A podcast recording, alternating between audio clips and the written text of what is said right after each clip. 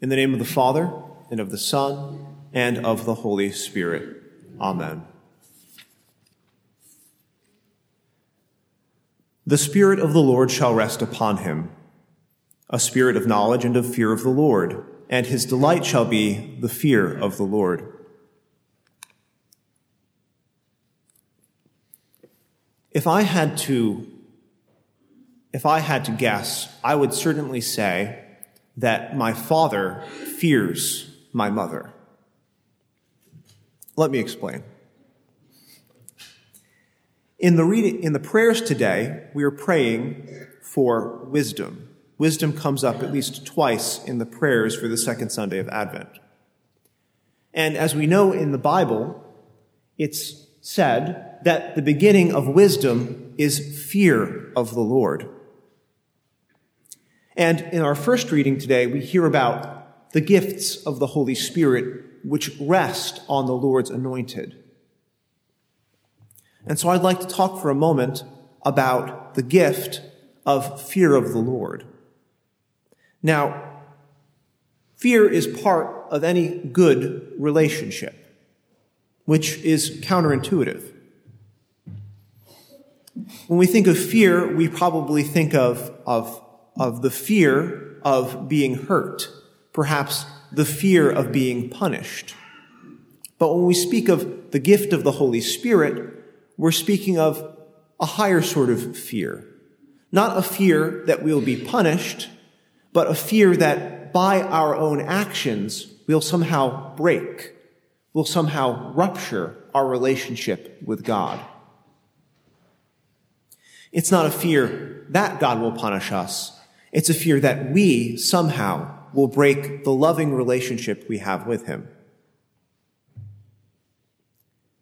This is why any good relationship has to have fear in it, at least if that relationship is possible to be broken. If you watch the way in which young lovers speak to each other, there's constant communication of, of the fact that the one loves the other, and there's constant reciprocation.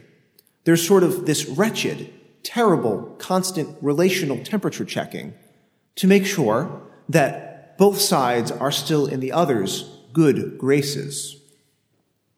In fact, with our relationship with God, there's always a need for us to continually go back and to make sure that we are, in fact, in his good graces.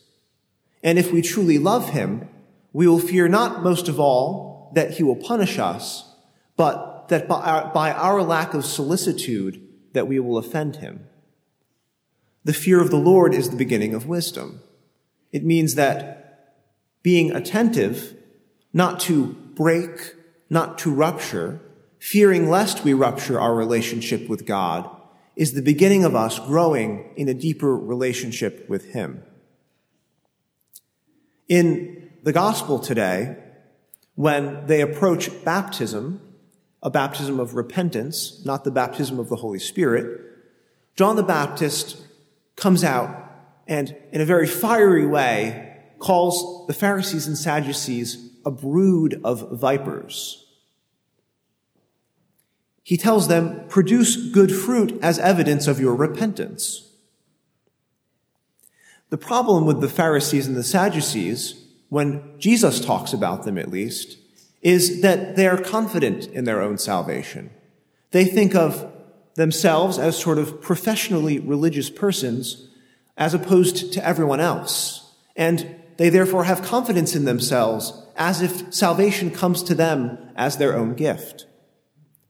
But John says to them, produce good fruit as evidence of your repentance. As if to say, stop being so secure in yourself. Fear the Lord. Realize that your repentance is a very flimsy thing unless you continue to carry it out in living a good life under the grace of God, in acting in charity. The seed of fear in our hearts will always lead us to be a little bit anxious about our relationship with God. And that's what the Pharisees lack. They're always so confident that they're in his good graces that they never redouble themselves to fear the Lord again and to stay in his good graces. Let us not presume to say that we have Abraham for our father. Let us approach the Lord again in fear and trembling, yes, but approach his altar, knowing that he will give us the grace to continue with him, to grow into a relationship with him, and to be ready not only at his second coming, but indeed at his coming, which is now before us on this altar. In the name of the Father, and of the Son, and of the Holy Spirit.